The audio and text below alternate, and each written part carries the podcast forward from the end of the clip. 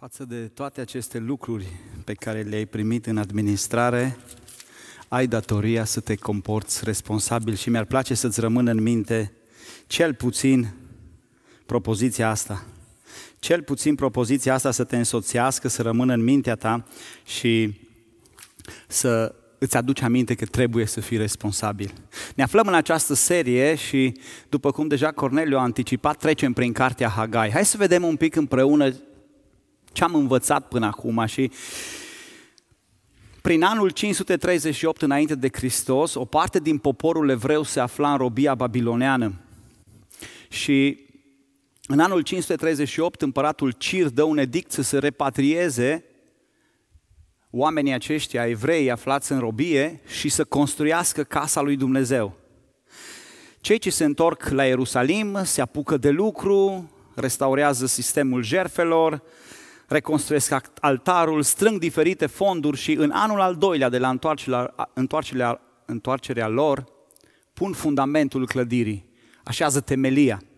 Dar după această acțiune, entuziasmul lor scade și râvna lor scade datorită împotrivirilor, iar oamenii se dedică în totalitate afacerilor lor, caselor lor și lasă în paragină lucrarea casei lui Dumnezeu pentru aproape 17 ani. Așa cum am văzut în anul 520 însă, 17-18 ani mai târziu, când împărat al Babilonului era Dariu, Dumnezeu hotărăște să le vorbească prin prorocul Hagai. Și acesta le face o chemare. Dumnezeu le face o chemare de a-și readuce aminte porunca lui și de a se implica din nou activ la construcția casei sale. Chemarea lui Dumnezeu setează prioritățile poporului și poporul subordonează toate prioritățile acestei priorități principale și astfel ei pot să evite consecințele care s-au abătut asupra lor datorită neascultărilor și datorită delăsărilor timp de 17 ani.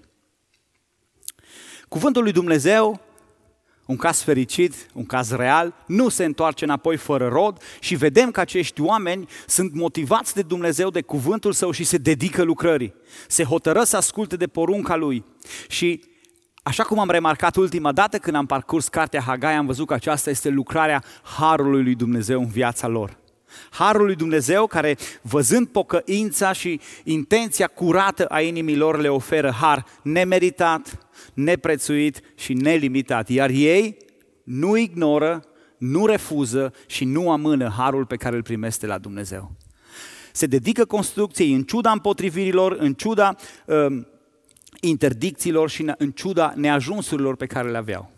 Astăzi o să continuăm studiul nostru mai departe, trecem deja în capitolul 2 din Hagai și citim împreună din capitolul 2 primele 9 versete primele nouă versete din capitolul 2 din Hagai. Haideți să citim împreună. În a 21 zi a lunii a șaptea, cuvântul Domnului a vorbit prin prorocul Hagai astfel. Vorbește lui Zorobabel, fiul lui Shealtiel, dregătorul lui Iuda, lui Iosua, fiul lui Oțadac, marele preot, și rămășiței poporului și spunele – Cine a mai rămas între voi din cei ce au văzut casa aceasta în slava ei din tâi? Și cum o vedeți acum? Așa cum este, nu pare ea ca o nimica în ochii voștri?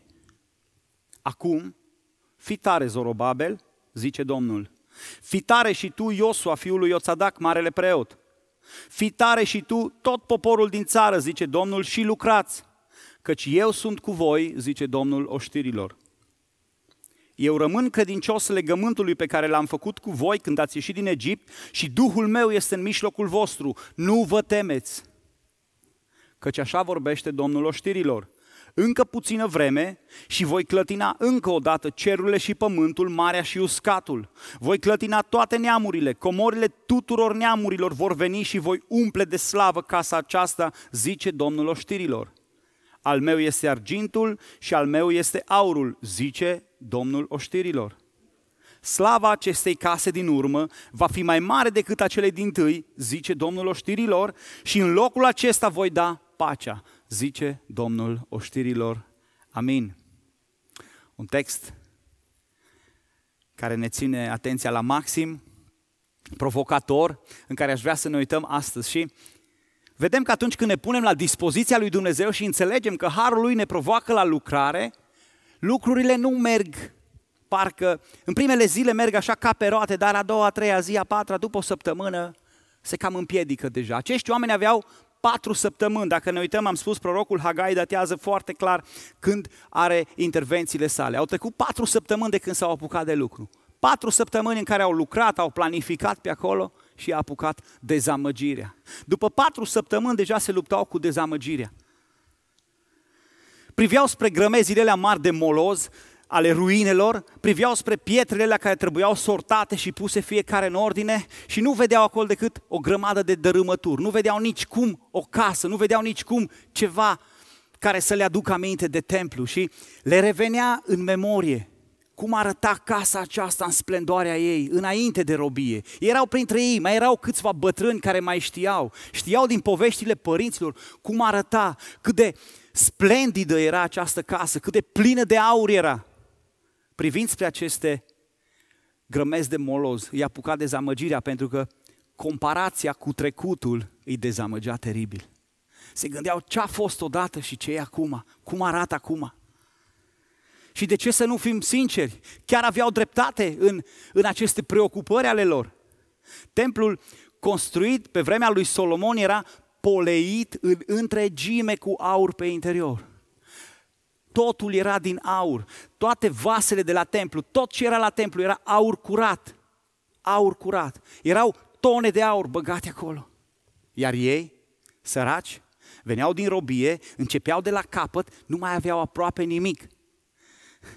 Nu existau în toată țara atâtea animale câte jerfise Solomon în săptămâna în care dedicase acel templu nu existau în țară, pentru că Ezra este foarte minuțios și ne scrie cu câte animale s-au întors ei.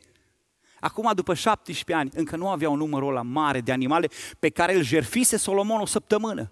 Erau săraci. Iar această lipsă a resurselor le dădea și mai multe motive de preocupare și de dezamăgire. Și apoi, când s-au reapucat de treabă cu elan și în sfârșit au spus, sigur, ascultăm de Dumnezeu, ne apucăm, imediat au venit vechilor dușmani și găsim în Ezra această întrebare. Cine v-a dat învoire să zidiți casa aceasta și să ridicați zidurile acestea? Cine? Știți că există o interdicție, știți că nu puteți, știți că aveți restricții. Și vrășmașii au scris din nou scrisori împăratului Dariu, încercând să-i spună, hei, rebelii ăștia s-au apucat de ar de treabă. Trebuie să intervii, trebuie să-i oprești. Și această nesiguranță, dacă împăratul îi va lăsa sau nu să uh, continue lucrarea începută, determinată de aceste împotriviri ale dușmanilor, sporea și mai mult dezamăgirea acestor oameni. Împotrivirea dușmanilor sporea dezamăgirea lor și mai tare. Și, dragul meu, sunt sigur că și tu și eu, atunci când te-ai hotărât să asculți chemarea lui Dumnezeu, să te implici, să faci ceva, te-ai confruntat și tu cu aceste dezamăgiri. Sunt sigur că și tu ai trecut pe acolo. Știu, am trecut și eu și trec pe acolo și trecem pe acolo. Însă hai să vedem cum trebuie să ne raportăm, pentru că chemarea lui Dumnezeu trebuie să ne seteze prioritățile și prin credință, prin credință să mergem înainte, nu prin vedere. De cele mai multe ori ne așteptăm ca lucrurile să fie toate roz și atunci ne ducem. Însă noi trebuie să luăm chemarea lui Dumnezeu și să o aplicăm prin credință. Harul lui, așa cum am auzit, este cel care face lucrarea să meargă înainte. Și în toate împotrivirile noi trebuie să spunem, ca și Apostol Pavel, harul lui mi este îndeajuns. Și să mergem înainte, pentru că această lucrare se face prin harul lui. Și te asigur că atunci când vei începe să faci, să faci lucrarea, când vei alege să te implici, în primul rând vor începe comparațiile. A, dar înainte nu se făcea așa. Înainte nu era așa. La noi, la biserica de unde vin eu, nu e așa, domnule, nu, nu e bine cum faci. Și începe comparația cu trecutul. Și când noi ne rugam, a, nu era așa. Când noi cântam, nu se cânta cum se cântă acum. La noi era altfel. Și te gândești în trecut că era altfel. Acum totul e așa de lipsit de slavă divină. Pare o nimica toată. Și mai mult decât atât, dacă treci peste acest prim examen, vine întrebarea, ok, da, Eu aș face, dar n-am cu ce. Dacă aș avea școală, aș face. Dacă aș avea voce, aș cânta. Dacă aș avea resurse, m-aș implica, dar eu n-am. Nu am. Și de multe ori nu este doar o scuză, chiar nu avem anumite lucruri. O, oh, dacă aș avea pregătire, cum n-aș face eu? Și apoi când treci și peste acest lucru, vin uh, prietenii cei mai apropiați. No, uite-l și pe ăsta, că s-a apucat de predică. No, uite și pe asta că îi trebuie să cânte. Și imediat împotrivirile dușmanilor vin acolo și te înțeapă. Și primul gând, primul gând care îți vine, prima idee care ia amploare în mintea ta, îi no, până aici, ajunge, dar la ce îmi trebuie mie să-mi sparg eu capul cu toate problemele astea, să mă cert cu oamenii, să uh, îmi pun toate resursele la dispoziția lui Dumnezeu? La ce? Înainte era mai bine, dacă făceau alții era mai bine, cine te-a pus și pe tine, cine ți-a dat voie, cine te-a promovat. Și primul gând care le-a venit și acestor oameni în, în minte și ne vine și nouă este, no, dă un col de lucrare. La, dar nu stăteam eu liniștit acasă, dar îmi trebuia mie toate astea. Mă întorc la casa mea. Mă întorc la pescuitul meu ca Petru altă dată. Zice, da, mai întreabă mie, mă duc eu la pescuit că acolo mă descurc. Mă întorc la hobby-urile mele, la serviciul meu, sunt dezamăgit. N-are rost să mă mai duc înainte. Și observăm că de fapt problema este o problemă a credincioșiei și a perseverenței a credincioșiei și a perseverenței, că nu rămânem destul de perseverenți în lucrarea care ne-a fost dată și nu rămânem credincioși acestei lucrări. Și prea repede erau și ei gata, suntem și noi gata să spunem, no, nu mai, ajunge. Dezare, de, dezamăgirea ne cuprinde și ne face să luăm o atitudine nepăsătoare, să ne distanțăm și în aceste momente însă constatăm că intervine Dumnezeu. El trimite din nou pe prorocul Hagai să le vorbească, chiar dacă se întâmplase cu patru săptămâni în urmă. Venise acest om cu un mesaj, i-a văzut că în patru săptămâni a cuprins dezamăgirea și Dumnezeu se hotărăște, e timpul să le vorbesc din nou, să le aduc ceva aminte. Și, în primul rând, dacă sunteți atenți, Dumnezeu nu-i minte. Nu vine să le vândă, nu vine să ia cu zăhărelul și îi onest și le spune, nu pare ea ca un nimic în ochii voștri? Aveți dreptate. Da, încă nu există slavă, încă nu există aici splendoare, încă nu. Dar asta nu ar trebui să vă împiedice să ascultați de mine și să continuați. Și ideea de bază a acestui pasaj este că doar atunci când vei alege să te dedici cu perseverență și credincioșie în lucrarea încredințată, se poate ajunge la rezultate glorioase și am formulat eu astfel eh, ca o sinteză mesajul de astăzi. O responsabilitate activă față de chemarea lui Dumnezeu favorizează manifestarea slavei lui Dumnezeu. O responsabilitate activă față de lucrarea încredințată de Dumnezeu favorizează manifestarea slavei sale. Și ce mă determină să spun lucrul ăsta? Am tot studiat două săptămâni la rând pasajul ăsta și m-am tot uitat în el și întreg pasajul este construit în jurul unui singur cuvânt, unei singure porunci lucrați. În mijlocul textului stă un singur cuvânt. Lucrați. O să mai apară textul, o să-l scrieți pe parcurs, nu e nicio problemă, dacă n-ați apucat. Și nu, nu e o sugestie, nu e așa o, uh, o propunere, știi, lucrați dacă vreți, ci e un imperativ acolo în mijlocul textului, lucrați. Intervenția lui Dumnezeu de data asta, prin vorbirea lui Hagai, se compune din două lucruri. Încurajări și promisiuni. Încurajări ca să-i determine să continue lucrarea și promisiuni extraordinare care privesc viitorul apropiat și îndepărtat dacă vor fi credincioși și perseverenți în lucrarea la care El îi cheamă. Atât încurajările cât și promisiunile gravitează, sunt în strânsă legătură cu acest cuvânt lucrați. Și de aceea mesajul se numește așa cum apare și pe buletinele voastre, responsabil în acțiune. În acțiune. Responsabilitatea noastră, dragii mei, nu se vede în vorbele noastre, nu se vede în angajamentele noastre, în notițele de pe listele alea to-do de fiecare zi, ce trebuie să facem, cum ar trebui să facem, ci se vede concret în cum acționăm. Ce facem noi de fapt? Și Vreau să fiu puțin direct aici și toate aceste mesaje, toate aceste predici pe care le auzim zilele astea, toate aceste mesaje de la Dumnezeu nu au niciun rost dacă până la urmă nu alegi în mod voit să intri în acțiune. Dacă la terminarea predicilor, dacă la terminarea mesajelor pleci acasă doar și spui, wow, ce cuvânt fain, ce fain a fost predica, ce fain a fost cuvântul lui Dumnezeu, ce interesantă e pilda asta care ni s-a spus astăzi. Dar nu intri în acțiune. Dacă la provocarea de a te implica rămâi surd, ceva n-ai înțeles bine. Ceva nu-i clar. Dacă pe rețelele tale de socializare apar versetele din predică și ideile principale și tu nu faci nimic, e degeaba. Vreau să te trezesc și să te conștientizezi de lucrul ăsta. Îi degeaba. Dumnezeu te cheamă la acțiune. Atâta vreme cât lucrarea lui Dumnezeu rămâne descoperită, atâta vreme cât nevoile de slujire nu sunt îndeplinite, atâta timp cât doar aceiași și aceiași oameni le fac pe toate, rămânem și noi, ca și acești oameni cărora le vorbește Dumnezeu prin Hagai. Și aș vrea să îți spun ceea ce Dumnezeu ne învață din acest text astăzi. Atunci când ai parte de dezamăgiri, să știi că Dumnezeu vine cu încurajări. Să știi, să fii conștient că El vine cu încurajări. Avem noi o mică problemă însă, că noi luăm și încurajările lui Dumnezeu și le transformăm tot pentru, pentru noi. Le luăm tot a, asta e pentru mine. Și am vrea să le ducem cumva acasă. Tot la casele noastre să ne meargă bine, să fim păziți, să fim uh, protejați și toate lucrurile astea a, se referă la mine, e pentru mine. Și luăm aceste încurajări pentru interesul nostru. Acestui popor, în acest text, Dumnezeu enunță cinci, încur- cinci încurajări pe care aș vrea să le trecem și care se pot aplica și în dreptul nostru. Hai să ne uităm puțin spre ele. Prima dintre ele începe în versetul 4. Fii tare. Fii tare.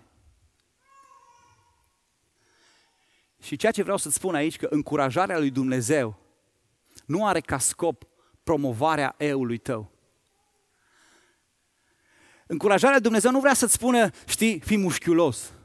Hai că poți. Nu.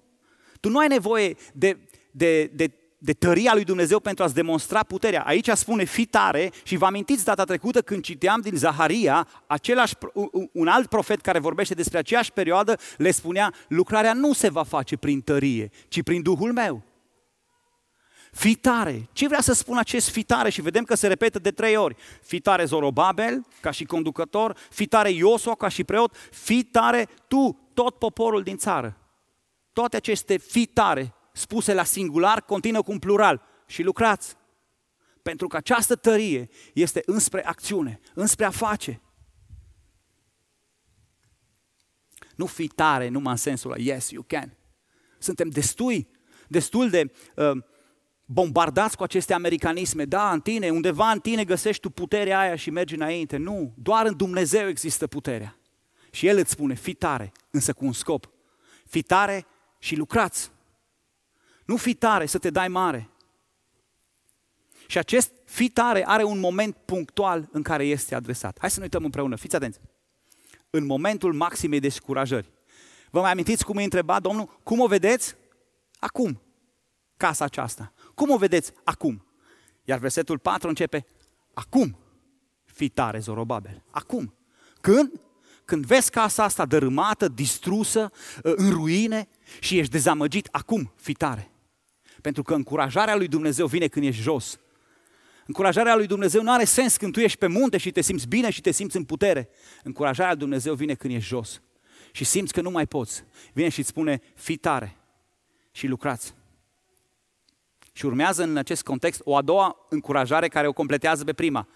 Eu sunt cu voi. Eu sunt cu voi. Și aici găsești motivul tăriei tale. Dumnezeu Emanuel, eu sunt cu voi. Și foarte important să înțelegi că El nu vine, El este. El este. Noi ne-am învățat că Dumnezeu stă undeva pe tușă și când noi avem probleme, dăm un telefon.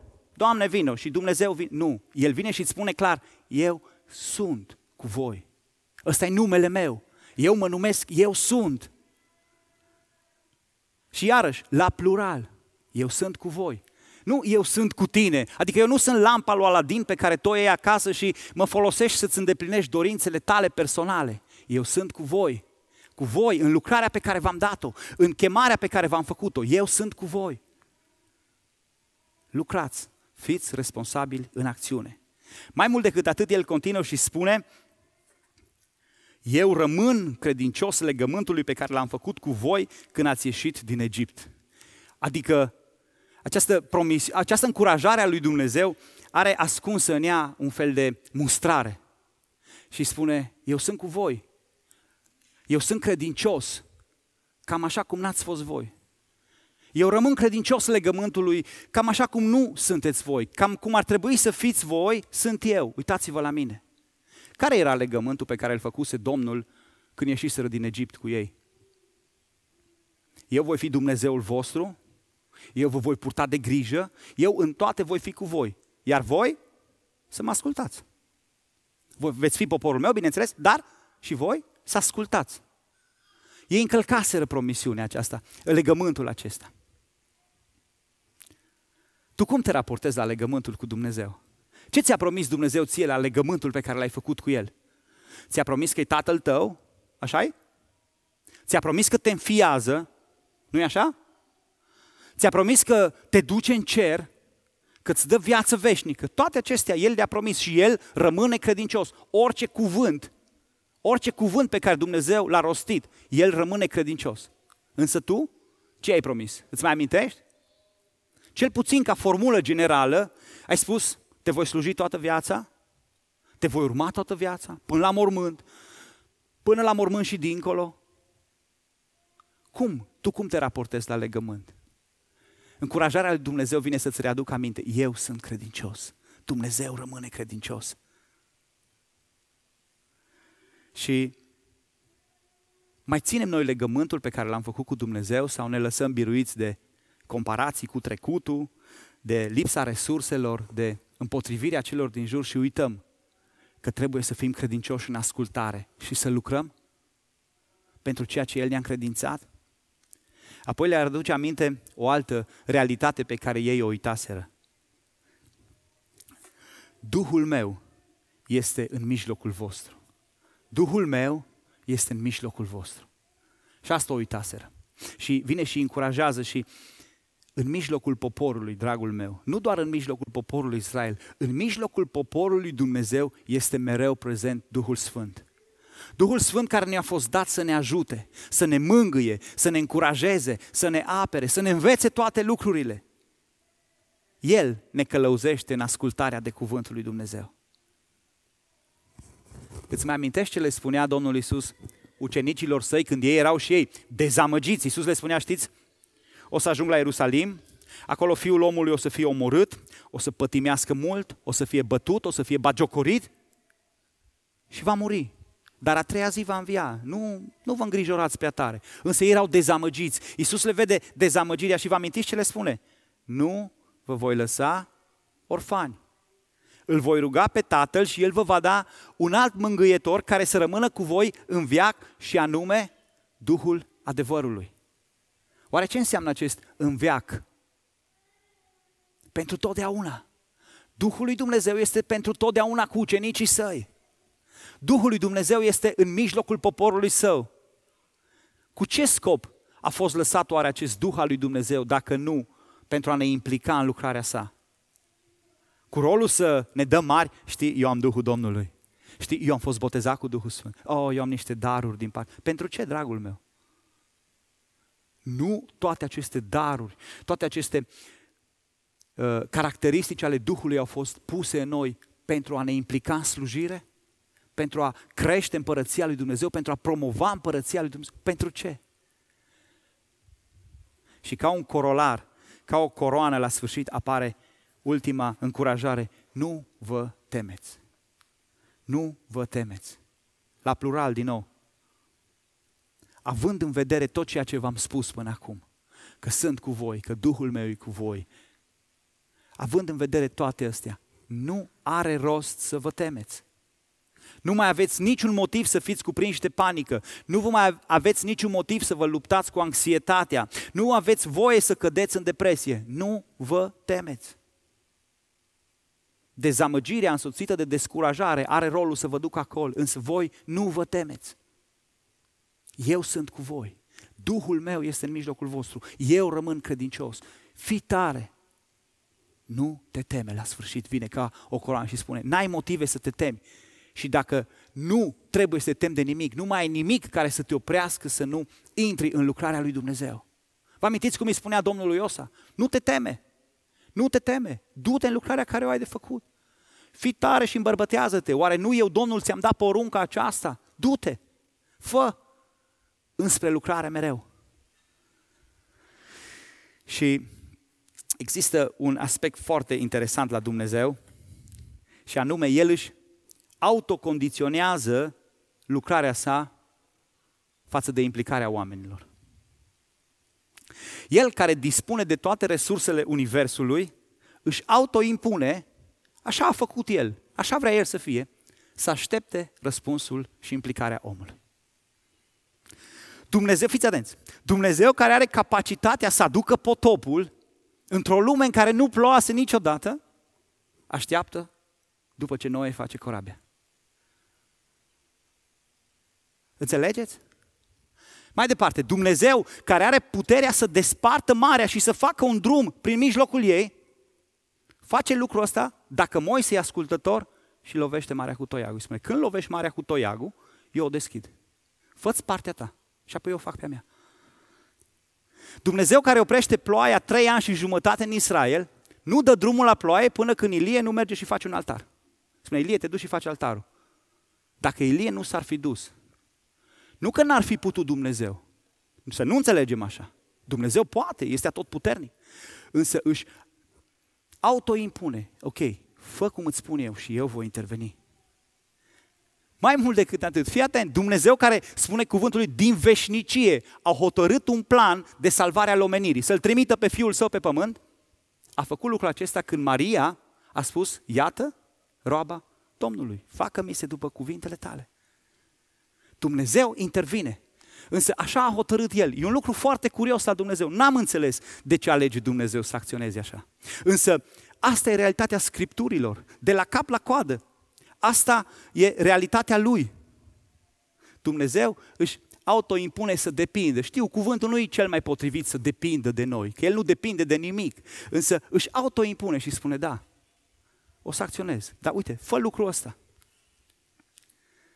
Atunci când tu și cu mine suntem gata să ascultăm, să intrăm în acțiune, să facem ceea ce El ne-a poruncit, atunci El intervine cu rezultate glorioase, dragilor. Când tu ești gata, ce trebuia să facă oamenii ăștia? Să pună mâna pe mistrie, să tragă un pic la căruță, să ridice niște pietri și Dumnezeu le promitea că o să acționeze El. Nu uita, nu uita, o responsabilitate activă față de lucrarea încredințată favorizează manifestarea slavei lui Dumnezeu. Nu uita acest lucru, acest adevăr al acestui mesaj. O responsabilitate activă care se vede în acțiunea ta față de lucrarea pe care El ți-o încredințează, favorizează manifestarea slavei lui Dumnezeu. Și este foarte interesant, revin din nou la povestirile și la întâmplările care sunt relatate în Scriptură. Este foarte interesant că pe tot parcursul istoriei, pe toate paginile Bibliei, Dumnezeu și-a arătat slava atunci când oamenii chemați de El au fost dispuși să asculte. Și mi-am pregătit de aici câteva întrebări. Oare, oare Avram, Avram stătea pe couch, așa cu picioarele în sus și se uita la Netflix. Și Dumnezeu a văzut, bă, ăsta e plin de credință, ia să-l fac eu pe el tatăl credincioșilor. Avram era în acțiune, ieși din țara ta, adul pe Isaac ca jerfă, trece aici, pleacă dincolo. Oare ă, în timp ce Rut stătea la coafor sau era, știu eu, acolo și își făcea unghiile, trece Boaz și o vezi, mai faină asta, s-a îndrăgostit de ea și astfel a devenit de ea străbunica Domnului Isus. Nici de cum. Rut era în acțiune. David stătea pe TikTok și Dumnezeu dădea psalmi în timpul ăsta. Sau se uita pe YouTube la tutoriale, cum să învingi uriașii, că acum sunt tutoriale pentru orice. Nu, dragii mei, David era în acțiune. Sau Debora. Debora stătea la bronzat sub palmier, așa ne spune Cartea Judecători. Că stătea sub palmierul dintre uh, Betel și uh, Rama. Și Dumnezeu se ducea cu Barac să se lupte, nu? Debora, femeie, pleacă la luptă împreună cu Barac fricosul. În acțiune. Acolo Dumnezeu aduce minunea în dreptul fiecăreia dintre ei. Sau ne uităm în Noul Testament. Pavel stătea și dormea în biblioteca lui Gamaliel și scria mail-uri și pac, răsărea o biserică, pac, pac, pac. Nu. Pavel îndura loviturile în fiecare oraș în care mergea, în acțiune. Și luăm și o femeie din Noul Testament, Lidia din Filipii, stătea și își făcea somnul de frumusețe și Dumnezeu plantează prima biserică din Europa. Nu, nu. Lidia era în acțiune, mereu în acțiune. Oamenii fac partea lor și Dumnezeu alege să intervină. Wow, e listă lungă, mai pot să continui. Mă încălzesc când citesc despre ei. Oare de ce am înțeles, de ce am ales să spun astea? Pentru că observ că Dumnezeu își aduce la îndeplinire promisiunile alege să lucreze direct proporțional cu ascultarea și implicarea noastră în planul său. Când El îți dă o lucrare de făcut, cel mai bun lucru pe care poți să-l faci și să asculți. Și El va interveni și va umple lucrarea de slavă. Și noi așteptăm revelarea slavei lui Dumnezeu. Toți. Și noi vrem vremuri de trezire, și noi vrem să-L vedem pe Dumnezeu lucrând, vrem să vedem schimbări, vrem să vedem oameni care se întorc la Dumnezeu. Însă ne punem la dispoziția Lui sau TikTok, Instagram, Facebook și așteptăm. Dumnezeu e puternic, Dumnezeu e tot puternic, aleluia. El să lucreze. Nu, dragule, nu așa lucrează Dumnezeu. Cu like-uri nu sprijinești lucrarea. Sprijinești lucrarea implicându-te. Asta e chemarea lui Dumnezeu. Fi tare, nu te teme, eu sunt cu voi și lucrați. Așa te provoacă Dumnezeu astăzi. Și revenind la textul nostru, vedem că doar dacă această condiție a lui lucrați acțiunii este îndeplinită, Dumnezeu vine cu promisiunile revelării sale. Și spune, când veți lucra, eu voi umple de slavă casa asta. Când voi o terminați, când voi o faceți gata, nu vă îngrijorați voi. Eu o umplu cu slavă și o slavă mai mare decât acelei din tâi. Voi faceți-vă partea voastră. Și dacă până aici am văzut că încurajările au un singur scop, acela de a promova lucrarea, ca o continuare. Vedem că doar dacă lucrarea înaintează, intră pe scenă și promisiunile lui Dumnezeu. Dacă lucrarea este adusă la bun sfârșit, Dumnezeu aduce și enunță trei promisiuni pentru acest popor. Trei promisiuni pe care uh, le enunță textul nostru și foarte curios, toate aceste trei promisiuni vin și atacă toate cele trei dezamăgiri ale lor și le spune, hei, lasă-le tu în seama mea dezamăgirile. Hai să ne uităm la ele. Prima dintre promisiuni. Versetul 6. Încă puțină vreme și voi clătina încă o dată cerurile și pământul, marea și uscatul, voi clătina toate neamurile. Comorile tuturor neamurilor vor veni, la, vor veni și voi umple de slavă casa aceasta, zice Domnul oștirilor. Voi umple de slavă casa. Cine umple casa de slavă? Casa e recipientul doar, e vasul în care Dumnezeu își toarnă slava. Odată construită de mâini omenești, ea este umplută de slavă de mâini dumnezeiești. Înțelegi? Când omul și-a făcut partea lui și a ridicat zidurile alea, mai strâmbe, mai drepte, Dumnezeu alege să-și reverse slava. Când tu îți faci partea ta, Dumnezeu încununează lucrarea cu măreție. Și vreau să fii conștient de un lucru, că El este responsabil pentru slava ta, sa, pentru slava Lui. Are El grijă, El este responsabil pentru asta. Tu trebuie să fii responsabil pentru lucrul încredințat ție, pentru slava Lui. El rămâne credincios și rămâne responsabil. Vorbeam mai, mai de mult despre Noe. Gândiți-vă că Domnul vine și îi spune la Noe, ă, Noe, să construiești o corabie pentru că o să aduc un potop și toți o să moară. Care a fost responsabilitatea lui Noe în toată povestea? Să construiască corabia sau să aducă potopul? Să construiască corabia. Era la îndemâna lui, era un lucru ce putea el să-l facă. Putea să întrebe, Doamne, dar nu, dar nu a plouat în viața mea, eu n-am văzut ploaie în viața mea, cum să mă apuc eu de corabie? Dar, Doamne, Tu știi ce-mi ceri? Și poate să o fi gândit, bă, poate trebuie să aduc eu ploaia. Nu. Când noi au terminat corabia și au intrat animalele în ea, Dumnezeu a deschis gazurile cerurilor și a plouat. Zile și nopți, zile și nopți. Și pământul s-a umplut de apă. Dumnezeu a intervenit într-un mod extraordinar, miraculos, cum nu se mai văzuse niciodată, cum nu se mai auzise niciodată în istoria Pământului. Dumnezeu face miraculosul după ce tu faci obișnuitul. Dumnezeu face minunatul după, tu, după ce tu faci normalul. Ceea ce ți-a încredințat ție e lucru simplu. După ce tu faci simplu, El vine și rezolvă complicat. Înțelegi, dragul meu? Asta e promisiunea Lui. Eu voi umple slavă de casa. Eu voi umple de slavă casa aceasta. Tu nu vezi acum nicio rezolvare. Tu nu vezi nimic. Am eu grijă. Pentru poporul de atunci, ă, slava casei era umplerea ei cu aur. Cum să facă să fie iară plină de strălucire?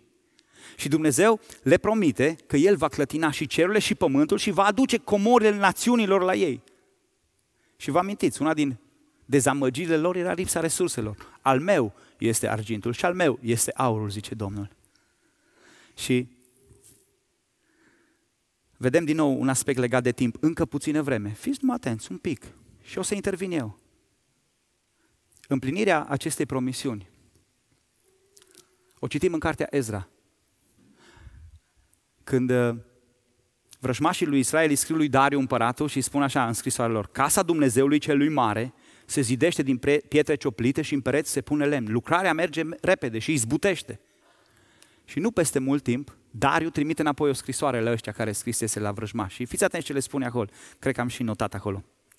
Lăsați să meargă înainte lucrările casei. Wow! Și mai mult, două versete mai în jos, în scrisoare, mai adaugă Dariu ceva.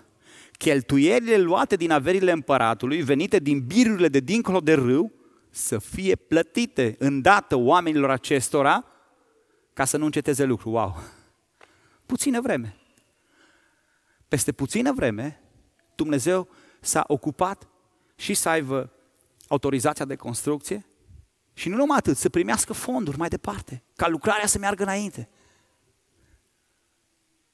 Dumnezeu și-a împlinit promisiunea. Dumnezeu își onorează întotdeauna promisiunile.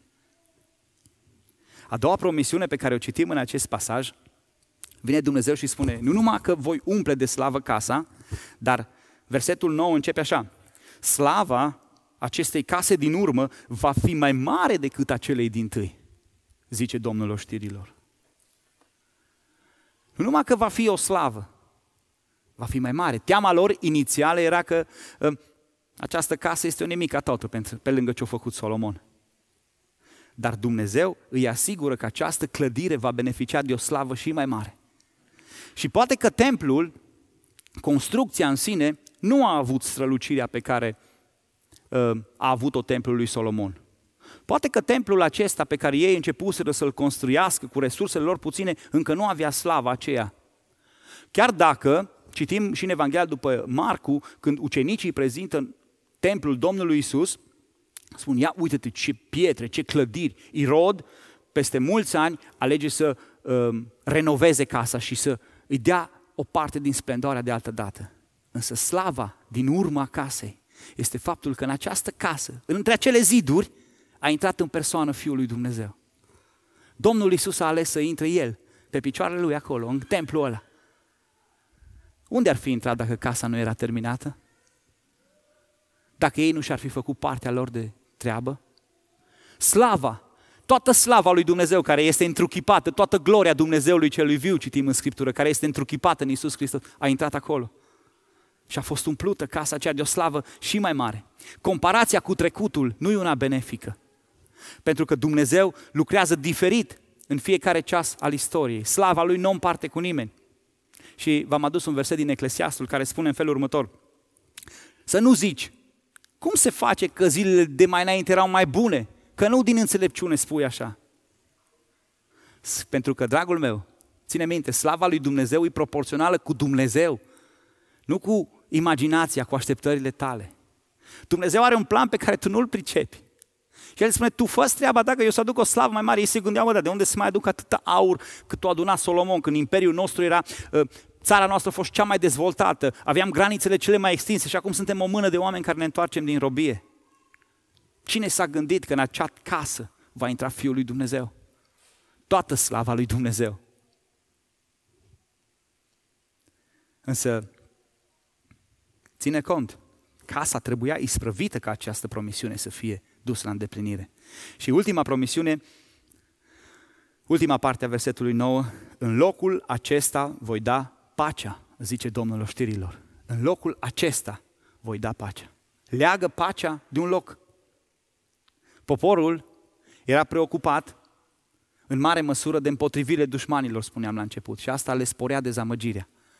Dariu, mai încolo, în scrisoarea lui scrie, oricine, oricine se va împotrivi acestei lucrări, să se scoată o bârnă din casa lui, să-i facă o hintă să se iască acolo în curte și o terminat-o cu el. Pentru că Dumnezeu rămâne credincios promisiunilor. Dacă ei au continuat să fie credincios, Dariu a venit și în scrisoarea lui ca și împărat le spune, hei, dacă cineva vă mai supără, dacă cineva se mai pune cu voi, eu, împăratul, poruncesc să fie spânzurat acolo. Eu aduc pacea. În locul acesta eu voi da pacea. Și Dumnezeu respectă în tocmai promisiunile legate de lucrarea Lui. Pentru că acolo unde există ascultare după porunca lui Dumnezeu, există pace cu Dumnezeu. Acolo unde există ascultare de porunca lui Dumnezeu, acolo ai pace cu Dumnezeu. Și dacă privim și puțin escatologic sau în viitor, în locul acesta voi da pacea. Pacea, Domnul Iisus care venise în templul ăla, era pacea pe care El o promisese între oameni și Dumnezeu. Vă mai amintiți? Pe câmpia Betleemului, când Iisus apare în, în, în lumea noastră, ce cântă îngerii? Slavă lui Dumnezeu în locurile prea înalte și pace pe pământ. Venise pacea în persoană, în acel templu, în acea clădire rudimentară care ei se tot plângeau toată ziua, mă, dar cu ce o facem? No, cum o facem? No, hai să plângem iară? Hai să lasă lucre alții? Nu. Dragii mei, vreau să fim conștienți că și noi suntem însoțiți de încurajările lui Dumnezeu. Ne spune Dumnezeu și nouă, ca și lor altă dată, fi tare. Eu sunt cu voi. Eu rămân credincios. Duhul meu este în mijlocul vostru. Nu vă temeți. Aceste încurajări ale lui Dumnezeu sunt și pentru noi astăzi. Și au menirea să ne determine să facem lucrarea Lui. Toate converg înspre același lucru, lucrează pentru Dumnezeu. Și aș vrea să privim acum la încheiere câteva aplicații practice ale promisiunilor lui Dumnezeu în viața ta, în biserica noastră, în comunitatea noastră, dacă noi ne asumăm provocarea lucrării. 1. Dumnezeu umple lucrarea cu slavă. A promis-o El. Da? Slava Lui, spune Isaia, este poporul său. Și am adus un verset din Isaia. Toți cei ce poartă numele meu și pe care i-am făcut spre slava mea, pe care i-am întocmit și i-am alcătuit. Dragul meu, aș vrea să fii conștient că atunci când tu îți faci partea ta, că tu te dedici lucrării sale, El are grijă să aducă oameni la mântuire. El. Tu fă partea. Du-te, spune, vorbește, slujește, îngenunchează, spală, șterge. Dumnezeu are grijă de slava Lui. Dacă slava Lui e poporul pe care și l-a alcătuit, El are grijă să-și înmulțească poporul. Tu înmulțești poporul și dai mai mari bucurii, spunea psalmistul. Mai mult decât atât, un al doilea aspect tot aici, când, când tu construiești astăzi, generațiile de mâine vor avea cadrul potrivit unde să se dezvolte. Copiii, tinerii vor putea auzi despre Dumnezeu. Când tu și cu mine rămânem credincioși lucrări încredințate. Creăm un cadru pentru viitor în care Dumnezeu se poate să lucreze. copiii, tinerii, cei din generația de mâine vor putea beneficia de slava lui Dumnezeu. Ei nu l-au văzut pe Iisus intrând în templu, însă urmașii lor au văzut lucrul ăsta. Pentru că într-o zi ei au fost hotărâți să asculte de Dumnezeu. Doi, o slavă tot mai mare. O slavă tot mai mare. Cu cât mai mulți oameni vin la Hristos, cu atât mai mult va fi slăvit Tatăl. Cu cât mai multă implicare, cu atât mai multă roadă. Cu cât mai multă roadă, cu atât mai multă slavă. Vă aduceți aminte? Domnul Isus în Evanghelia după Ioan, dacă aduceți multă roadă, prin aceasta Tatăl meu va fi pro-slăvit, adică slăvit de multe ori, prea slăvit, dacă aduceți multă roadă. Dacă voi, în voi aduceți roadă, roada Duhului, dacă aduceți roadă prin faptul că alții vin la mântuire, Dumnezeu, Tatăl, va fi proslăvit. Totul este pentru o slavă cât mai mare. Trei, în locul acesta El dă pacea. În casa lui Dumnezeu, în biserica lui Dumnezeu în care tu te implici, ăla e locul în care Dumnezeu aduce împăcare între oameni și Dumnezeu. Dacă tu ești ambasadorul care își îndeplinește responsabil chemarea, în biserică, în această ambasadă a împărăției, se încheie tratatul de pace a lui Dumnezeu cu oamenii pierduți. În locul acesta El dă pacea. Și pentru acest punct am adus un, un verset din Efeseni care mi-a plăcut așa de mult în dimineața asta. Fiți atenți, El a venit astfel să aducă vestea bună a păcii vouă, celor ce erați departe, și pace celor ce erau aproape. Așadar, voi nu mai sunteți nici străini, nici oaspeții casei, ci împreună cetățeni cu sfinții, oameni din casa lui Dumnezeu. Vedeți legătura între pace și casa lui Dumnezeu? În locul acela în care El dă pacea și casa lui Dumnezeu. Prin această pace la care am fost chemați cu Dumnezeu, imediat suntem numiți locuitori ai casei.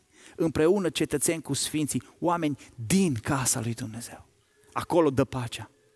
E promisiunea Lui, însă condiționată de lucrarea ta. Fii activ și lucrează. Dragul meu, construcția casei lui Dumnezeu, implicarea ta în casa Lui, în, biseric, în Biserica Sfinților, este însoțită în primul rând de încurajări, așa cum am văzut astăzi. Ești îndemnat și încurajat pe fiecare pagină a Scripturii să iei parte la această măreață lucrare. Pentru că o responsabilitate activă față de lucrarea încredințată favorizează manifestarea slavei lui Dumnezeu.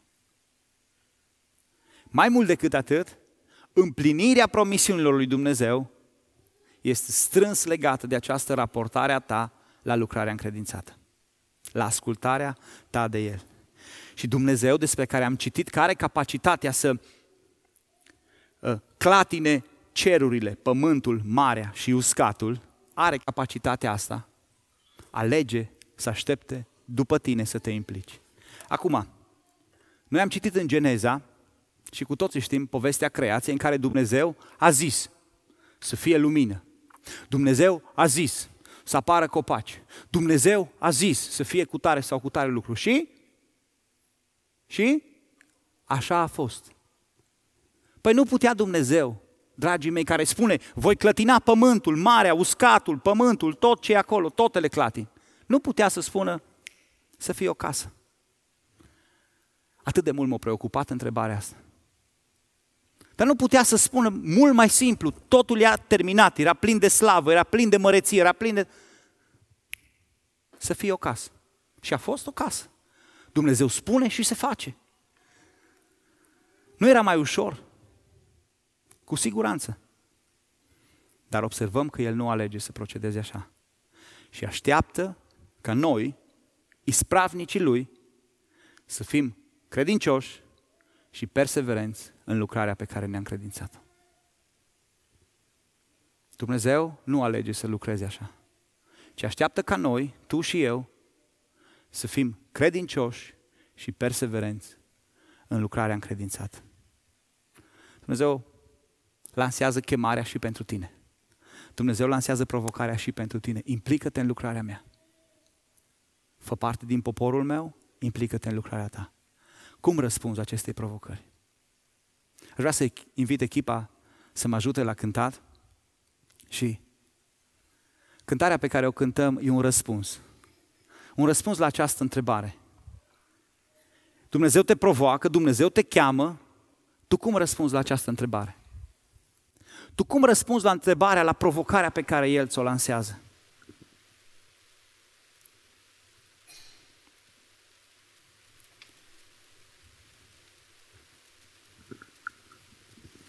Dumnezeu vine și îți spune, fi tare,